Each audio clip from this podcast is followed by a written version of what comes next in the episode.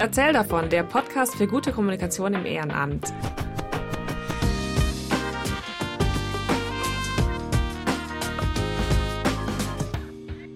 Hallo und willkommen zurück im Erzähl davon Podcast. Hier ist Katrin und das Thema, was ich euch heute mitgebracht habe, ist garantiert für alle von euch spannend. Es geht nämlich um Zielgruppen. Und der Begriff Zielgruppe fällt eigentlich immer schon zu Beginn, wenn man irgendetwas plant, was in Richtung Kommunikation, Öffentlichkeitsarbeit, Social Media, Kampagne und Co. geht. Da stellt man sich am Anfang immer erstmal die Frage, was ist eigentlich unser Ziel und was ist eigentlich unsere Zielgruppe? Und meistens ist das natürlich miteinander verbunden, ne? dass man zum Beispiel sagt, wir suchen junge Leute, die bei unserem Verein mitmachen und wir suchen äh, Unternehmen, die für uns spenden oder wir suchen Aufmerksamkeit von diesen und jenen Leuten, die einfach wissen sollen, dass es uns gibt. Und manchmal hat man bei Zielgruppen diesen Reflex, dass man sofort sagt, ja, das ist ja für alle. Das ist ja für alle wichtig. Das ist ja für alle interessant. Alle sind bei uns willkommen. Alle können sich bei uns engagieren. Alle können zu unserem Familientreff kommen und an unserem Workshop teilnehmen. Und das ist ehrlich gesagt ein bisschen faul, wenn man einfach sagt, unsere Zielgruppe ist alle. Und es funktioniert auch nicht. Ähm, wenn man versucht, ernsthaft zu kommunizieren an die Zielgruppe alle, kommt man nicht weit, beziehungsweise dann erstellt man irgendwas, was niemanden interessiert. Als Analogie könnt ihr dafür eine Party benutzen. Ja, ist vielleicht äh, zu Pandemiezeiten ein bisschen zynisch, jetzt über Partyplanung nachzudenken. Aber stellt euch vor, ihr seid beauftragt, eine Party zu planen. Und eure Zielgruppe ist alle. ja, wo würdet ihr denn dann anfangen? Was für Musik würdet ihr auswählen? Was für Getränke und Snacks würdet ihr servieren? Welche Location würdet ihr nehmen? Und um wie viel Uhr würde eure Party losgehen? Das ist wahrscheinlich ziemlich schwierig oder unmöglich, eine Party so zu planen, dass sie wirklich für alle ansprechend ist. Wenn man aber sagen würde, hey, organisiere einen Seniorentanztee oder organisiere eine 2000er Party für Millennials, die in Nostalgie schwelgen wollen. Hallo, ich bin's. Oder organisiert eine Techno-Party für Szenegänger und fliegt den heißesten DJ aus Australien ein. Ich glaube, dann wäre es für euch einfacher, diese Party zu planen. Da wüsstet ihr schon eher, welche Musik, welche Location, welche Deko, welche Getränke und so weiter ihr servieren würdet. Die Moral von der Geschichte ist also, bitte macht es euch nicht leicht, indem ihr einfach sagt, unsere Zielgruppe ist alle, sondern denkt mal wirklich über eure verschiedenen Zielgruppen nach. Und ich garantiere euch, ihr habt nicht nur eine, sondern ihr habt mit Sicherheit mehrere Zielgruppen. Es gibt da in der Fachliteratur, sage ich mal, oder auch was verschiedene Marketingmethoden und sowas angeht, unterschiedliche Arten über Zielgruppen zu sprechen oder Zielgruppen einzuteilen in verschiedene Arten. Und ich habe jetzt mal ein paar mitgebracht und versucht, die jeweils kurz zu erklären, was damit gemeint ist und ein Beispiel zu geben. Ich bitte euch einfach, dass ihr mal parallel mitdenkt und überlegt, wer wäre das denn für uns? Und macht euch natürlich gerne Notizen und sammelt Ideen, ähm, das mal aufzudröseln, wer denn eigentlich alles eure Zielgruppen sind. Wir beginnen mit der Unterscheidung primär und sekundär. Das äh, kennt ihr bestimmt auch aus anderen Kontexten, diese Begriffe. Mit primär ist gemeint, was ist die Hauptzielgruppe oder die Kernzielgruppe, also quasi die wichtigste Zielgruppe. Und sekundär, das sind andere Zielgruppen, die man auch ansprechen kann, die aber eben nicht so wichtig sind wie die primäre Zielgruppe, auf die man sich nicht so sehr konzentrieren sollte wie die primäre Zielgruppe. Und ähm, angenommen, man hat zum Beispiel irgendein Bildungsprojekt irgendwie ein, vielleicht Unterrichtsmaterialien und die primäre Zielgruppe wären dann Lehrerinnen und Lehrer, von denen man möchte, dass die das in ihrem Unterricht benutzen und dass die zum Beispiel eine Unterrichtsstunde zum Thema, keine Ahnung, Mobbingprävention machen oder so. Und als sekundäre Zielgruppen könnten dann zum Beispiel SchulsozialarbeiterInnen oder die Schulleitung oder auch Eltern dienen, denn wenn die auch davon mitbekommen, dass es dieses Projekt gibt, dann könnten die ja zum Beispiel auch ähm, das initiieren, vielleicht im Rahmen von einer AG oder der Schulleiter könnte sagen, ja, das machen wir in unserer Projektwoche oder die Eltern könnten das an die Lehrerinnen und Lehrer weitertragen und sagen, hey, könnten wir das hier nicht hier in der Schule machen? Aber die primäre Zielgruppe sind die Lehrerinnen und Lehrer, die sollen davon erfahren und die sollen überzeugt werden, dass sie äh, diese Unterrichtsstunde zum Thema Mobbing ähm, in ihren Plan quasi mit aufnehmen sollen. Ein anderes Beispiel wäre, wenn man gewisse Leute, also zum Beispiel euren Vorstand oder so, nicht davon abbringen kann, an diesem alle festzuhalten. Also wenn der Vorstand zum Beispiel sagt, alle Bürgerinnen und Bürger unserer Stadt sind unsere Zielgruppe, dann könnte man da als Trick quasi sagen, okay, das ist die sekundäre Zielgruppe, aber als primäre Zielgruppe ähm, grenzt man das jetzt doch noch ein bisschen ein und das könnte zum Beispiel sein, primär sind es dann Bürgerinnen und Bürger aus diesem Stadtteil oder Bürgerinnen und Bürger ähm, mit Kindern oder Bürgerinnen und Bürger mit geringem Einkommen oder so, dann hat man zumindest diesen Trick, dass man aus diesem alle so ein bisschen rausgekommen ist und weiß, auf wen man sich konzentrieren sollte. Die nächste Art, Zielgruppen einzuteilen, ist in direkt und indirekt oder auch Empfänger und Mittler. Und die direkten Zielgruppen oder die Empfängerzielgruppen, das sind quasi die, für die es gedacht ist. Also die Botschaft, das Angebot, das Projekt, was auch immer man hat. Ähm, das sind quasi die Leute, für die es gedacht ist. Und die indirekten oder die Mittler-Zielgruppen, die können dann davon weitererzählen, die können den Kontakt herstellen und so weiter, weil es manchmal ja gar nicht so einfach ist, mit den direkten Zielgruppen in Kontakt zu treten. Also angenommen zum Beispiel, ähm, man möchte Kinder zwischen 10 und 14 erreichen und man hat irgendwie ein Angebot, wo die daran teilnehmen können, dann wäre es wahrscheinlich ziemlich schlau, indirekt sich dann an die Eltern zu wenden. Also die Eltern selber sollen nicht an diesem Projekt teilnehmen, aber das sind ja diejenigen, die dann entscheiden, ob sie ihr Kind in zum Beispiel ein Sportprogramm stecken oder zum Ferienlager anmelden oder nicht. Also ähm, wäre es dann schlau, die Eltern mitzudenken. Ein anderes Beispiel, ähm, angenommen, man ist ein Selbsthilfeverein für Menschen, die eine bestimmte Erkrankung haben und man möchte Leute erreichen, die jetzt äh, die Diagnose erhalten haben, dass sie diese Erkrankung haben. Und ähm, die äh, ja, sind natürlich eine relativ diffuse Zielgruppe. Da ist es vielleicht schwierig, die irgendwie direkt anzusprechen. Und da würde es total Sinn machen, über einen Mittler zu gehen, wie zum Beispiel den Hausarzt oder die Fachärztin, dass man quasi sagt, hey, lieber Arzt, liebe Ärztin, ähm, wenn du Leute hast, denen du die Diagnose gibst, dass die Leute von der und der Erkrankung betroffen sind, denk bitte dran, wir haben diesen Selbsthilfeverein, wir haben Workshops, Kurse, Gesprächsgruppen und so weiter und so fort. An uns kann man sich wenden, wenn man diese Diagnose hat und Gesprächsbedarf hat. Die dritte Art von Zielgruppen, die wir uns heute angucken, sind äh, potenzielle oder Wunschzielgruppen versus die realen Zielgruppen.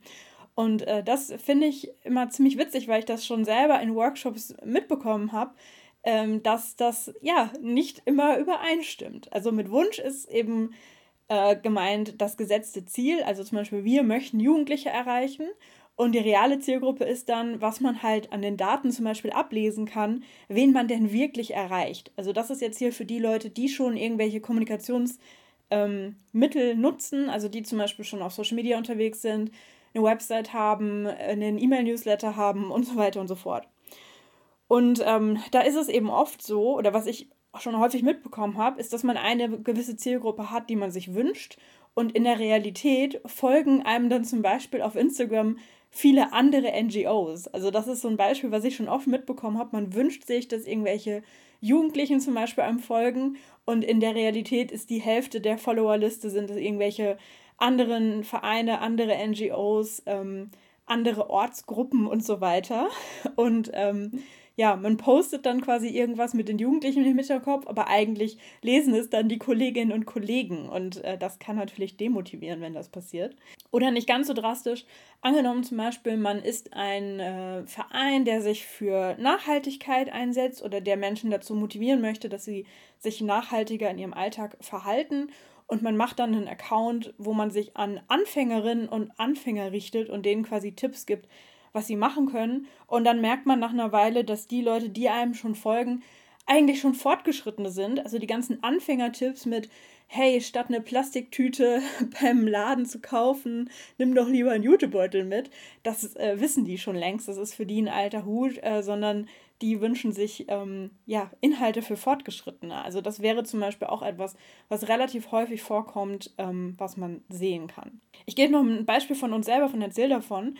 Ähm, wir haben ja zum Beispiel einen E-Mail-Newsletter und als wir angefangen haben, den zu schreiben, hatten wir halt im Hinterkopf Engagierte, einzelne Engagierte, die zum Beispiel für Social Media oder für die Öffentlichkeitsarbeit in ihrem Verein zuständig sind oder dann das Amt des Pressewarts haben, wenn es ein bisschen äh, offizieller klingen soll, also quasi Einzelpersonen.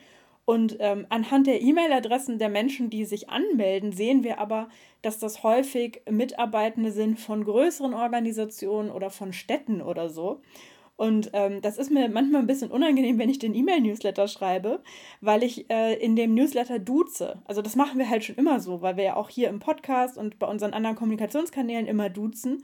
Und dann denke ich, naja, wenn ich aber wüsste, dass das irgendwie zwei Drittel nicht Privatpersonen sind, sondern eigentlich irgendwelche Engagementbeauftragten von irgendwelchen Städten oder so, dann würde ich die eigentlich siezen. Aber ich will es halt jetzt auch nicht mehr ändern. Und äh, wer damit ein Problem hat, geduzt zu werden, der kann sich ja wieder abmelden von unserem Newsletter. Also sind bisher zumindest keine Beschwerden aus, aus dieser Richtung gekommen. Und äh, hier der, der kleine Werbeblock, ihr könnt euch gerne für unseren Newsletter anmelden. Ich verlinke es in den Show Notes. Dann kommt eine Art von Zielgruppe, äh, die ich ebenfalls als ein ganz kleines bisschen faul empfinde. Und zwar, wenn man nach Demografie ähm, einteilt und das Gegenstück dazu wäre, wenn man nach Interessen, Problemen und Wünschen einteilt. Mit Demografie ist gemeint, dass man Menschen in verschiedene äh, Merkmale einteilt, wie zum Beispiel das Geschlecht, Alter, Ausbildung, Wohnort, äh, Beruf, ähm, ob man Kinder hat oder nicht, solche Sachen halt. Und es könnte dann sowas sein wie Frauen zwischen 25 und 35, die aktuell nicht berufstätig sind und sich äh, hauptsächlich um die Kinder und den Haushalt kümmern oder so. Das wäre so eine demografische Einteilung. Und ich bin davon kein Fan, ähm, weil ich das Gefühl habe, das ist auch so eine Art von Einteilung, wo man vielleicht als erstes irgendwie drauf kommt, wenn man irgendwie sagt, hm, wir müssen uns um Zielgruppen Gedanken machen, ist das vielleicht so das Erste, wo man halt ähm, so eine Einteilung vornimmt. Und was ich viel lieber mag, ist, dass man sich Gedanken macht, was sind denn die Interessen, die Probleme und die Wünsche der Personen, die man erreichen möchte. Und oft ähm, findet man dann Gemeinsamkeiten von Menschen, die das gleiche Problem zum Beispiel haben oder den gleichen Wunsch haben, wo aber von der Demografie her die nicht die gleiche, also in der gleichen Kategorie wären. Und äh, die hätte man dann vielleicht vergessen.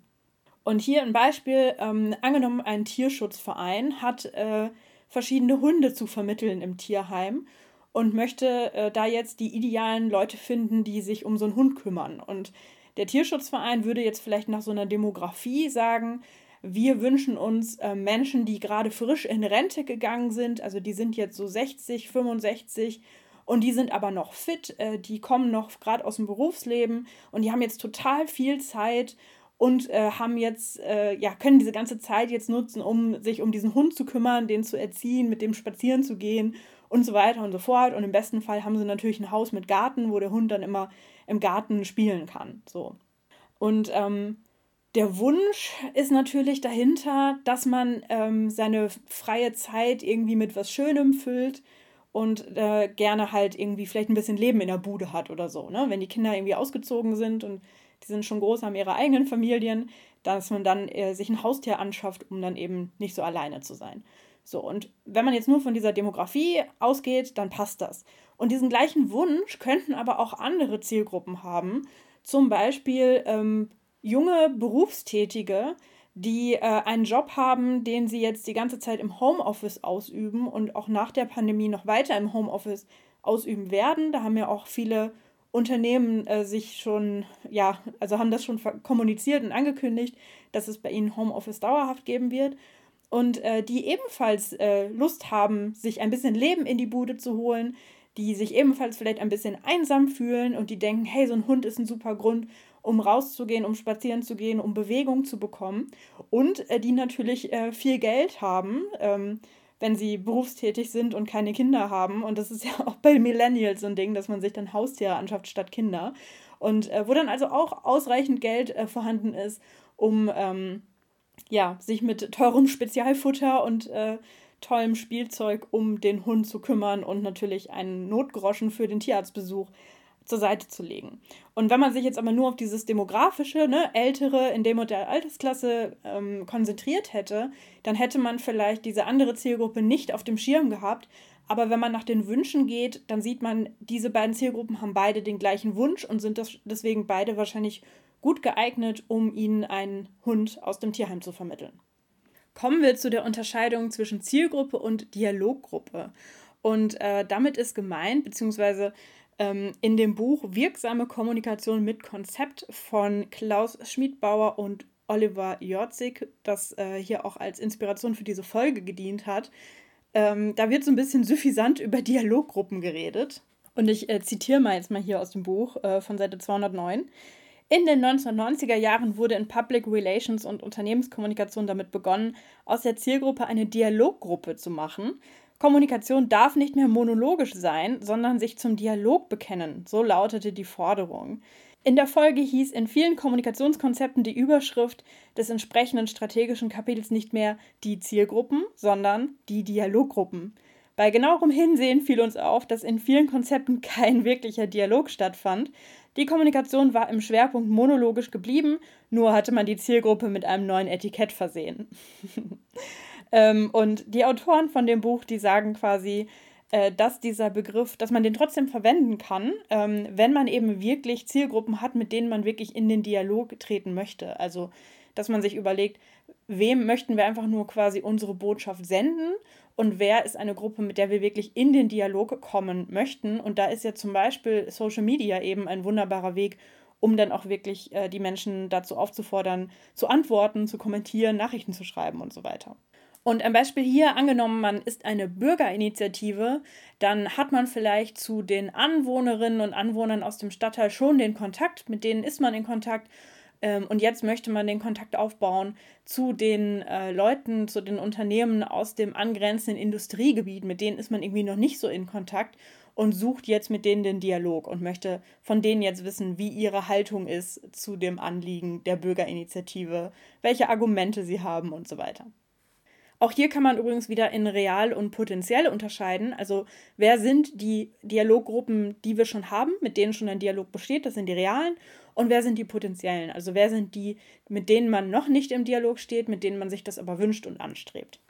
So, und jetzt Endspurt. Als letzte Art oder Unterscheidung von Zielgruppen ist jetzt nochmal die Unterscheidung nach verschiedenen Handlungen. Das habe ich ja ganz am Anfang schon gesagt, dass ja in der Regel eine Zielgruppe dann auch gleich mit einem Ziel verknüpft ist. Also, dass man eben überlegt, was ist das Ziel, was man von der Zielgruppe dann möchte und wie ähm, zahlt das auf unser Organisationsziel ein. Also wenn man zum Beispiel sagt, äh, eine Handlung könnte Spenden sein, also man möchte, dass Leute finanziell das Projekt unterstützen oder eine Zielgruppe könnte mitmachen sein, dass man sich ehrenamtlich engagiert, vielleicht längerfristig ähm, ein Amt übernimmt, eine Rolle übernimmt oder nur kurzfristig, vielleicht nur mal beim Sommerfest aushilft oder so. Ähm, weitererzählen könnte eine Handlung sein, also dass man ähm, ja zum Multiplikator wird und anderen Menschen davon erzählt. Äh, oder natürlich auch so große Sachen, wenn man zum Beispiel eine Gesetzesänderung erwirken möchte, dann äh, möchte man, dass die Politikerinnen und Politiker sich entsprechend verhalten und zum Beispiel äh, bei einer Abstimmung äh, mit Ja oder mit Nein äh, stimmen, um zum Beispiel ja, einen Gesetzesentwurf durchzubringen. Und das bringt uns jetzt schon zu einem realen Beispiel. Ihr erinnert euch sicher an die Tamponsteuerkampagne.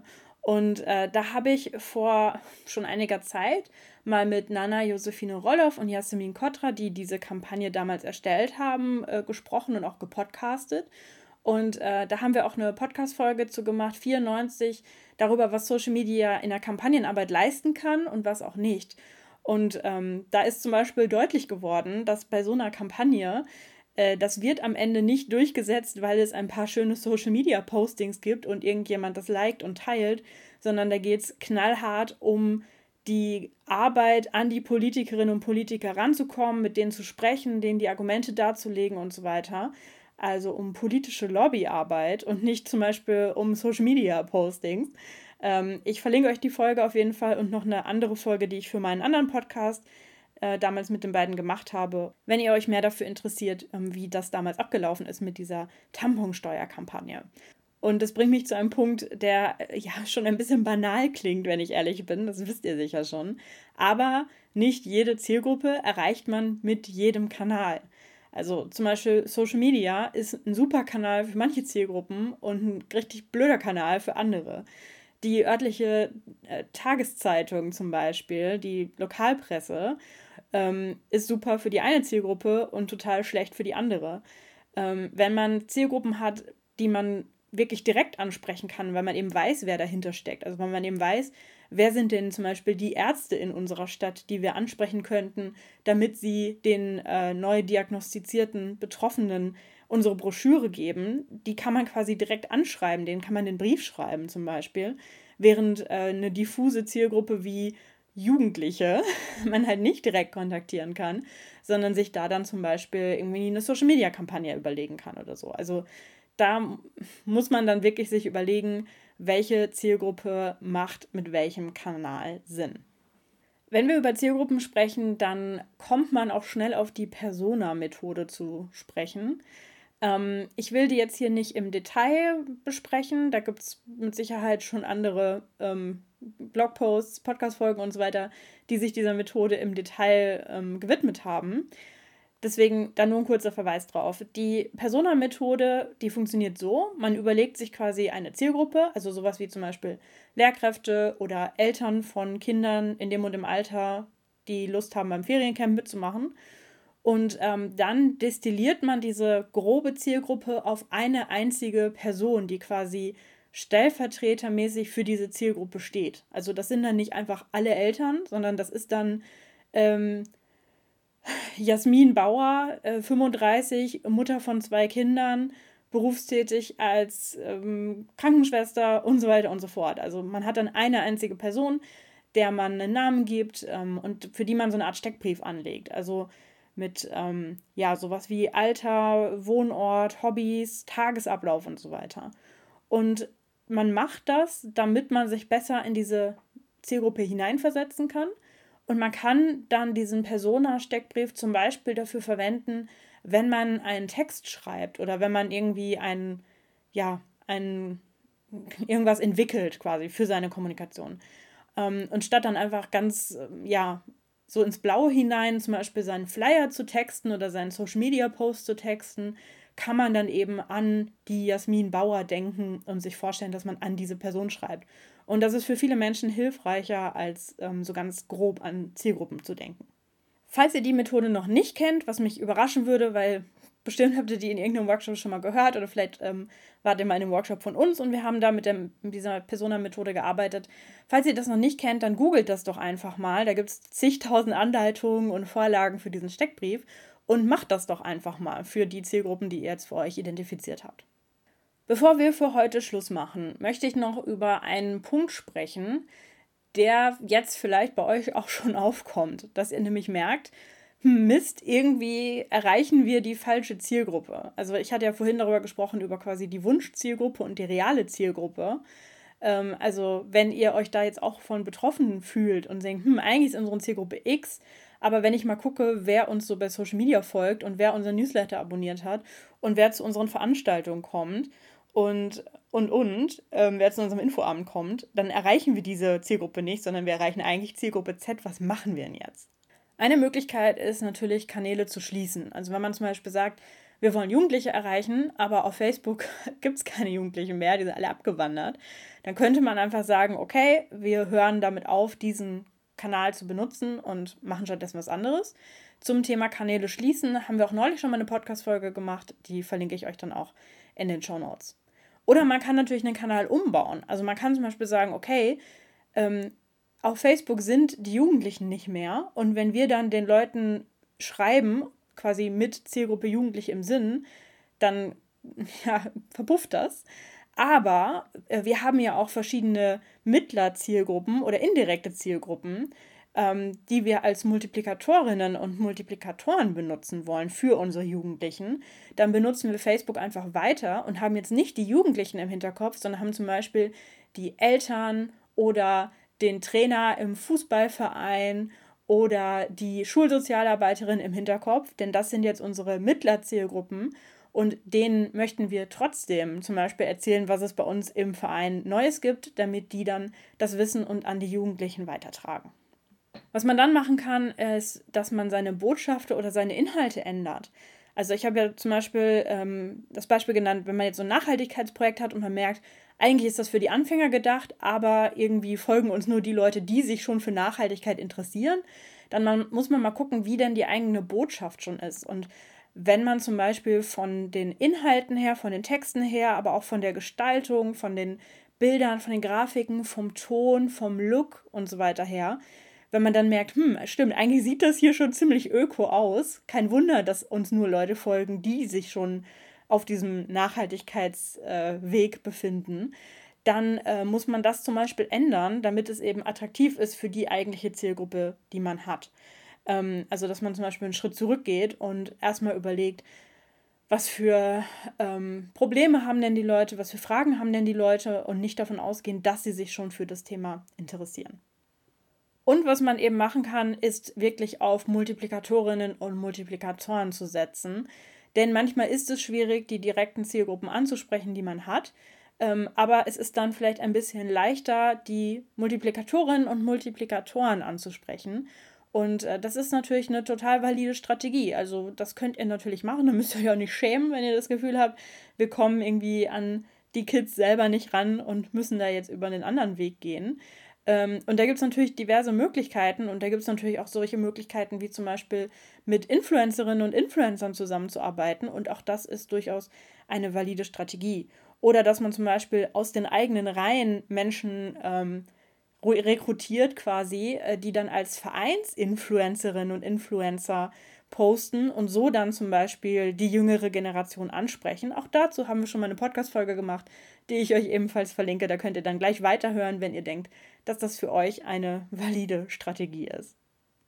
So, das war ganz schön viel Input zu Zielgruppen. Wahrscheinlich raucht jetzt euer Kopf. Und äh, ich hoffe, dass ihr die ein oder andere Anregung mitgenommen habt, nochmal anders über eure Zielgruppen nachzudenken und da vielleicht auch ein bisschen schärfer äh, zu selektieren, wen ihr eigentlich ansprechen möchtet und wie. Ähm, hier Hinweis nochmal auf das sehr gute Buch Wirksame Kommunikation mit Konzept, ein Handbuch für Praxis und Studium von Klaus Schmidbauer und Oliver Jorzig, wo auch ein paar der Beispiele von heute ähm, rauskamen. Wenn ihr dazu in den Dialog gehen wollt, als Dialoggruppe, dann könnt ihr das gerne bei Instagram machen. Ihr findet uns unter erzähl davon und äh, wenn ihr dazu einen Senf loswerden wollt oder eine Frage stellen wollt, könnt ihr das gerne machen. Ansonsten hören wir uns dann in zwei Wochen wieder hier. Macht's gut.